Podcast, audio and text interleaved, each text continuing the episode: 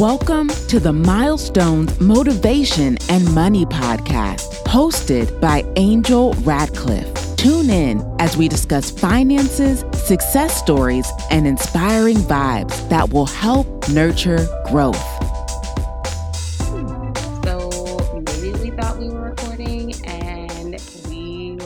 Recording, but we're recording now. So, welcome to the podcast. And this is a bonus episode that I am giving to you guys. We're just going to discuss my definition of balling on a budget.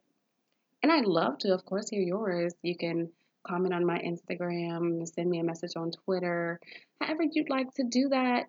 But just to throw some clarifications out there because I get so many questions when I'm when I'm at a conference or I'm at a speaking engagement uh, because of course there's the balling on a budget shirts, there's the magnets, there's the lapel pins, and people are like balling on a budget. Well, I don't know if I'm really balling on a budget. Like they question themselves, and I want to make it so clear that balling on a budget doesn't mean that you have to be rich. It doesn't mean that you have to make six figures. It doesn't mean that you have to be in that seven figure range.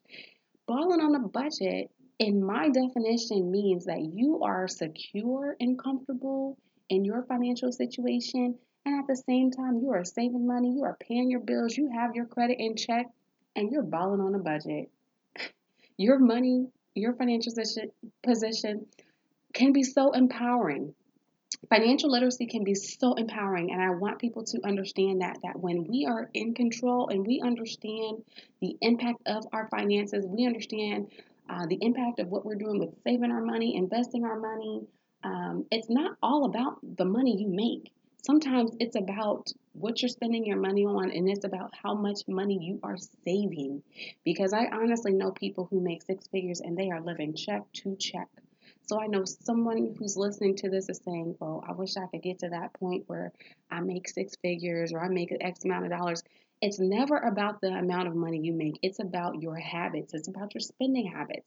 That's what empowers you financially. So I want everyone to make sure that you understand that. Make sure that you realize that because the more money you make, uh, the more problems you're gonna have for real. Like, no, no, the more taxes that you're gonna owe. But you know that there's a saying that says every time that we get a raise, and we raise our expenses, you no longer have a raise. So for people who um, who are thinking about the more money that they want to make, you also have to think about yes, if you make more money, but at the same time, if you go and you raise your expenses, you're no longer in control. You're at the same level you were before. So, the whole impact of making more revenue if you're a business owner um, and, and having some of that revenue being able to come into your personal pocket, you know, after those expenses, or if you are working a corporate corporate job, like getting that raise, make sure that you stick to your current budget to where you're not counting on that raise to cover uh, certain expenses or you're not going to raise like your mortgage payment. You're not going to raise your rent payment. You're not going to raise your car payment. Being a, being in control and being able to save that additional money keeps you in control in your finances and you will remain balling on a budget.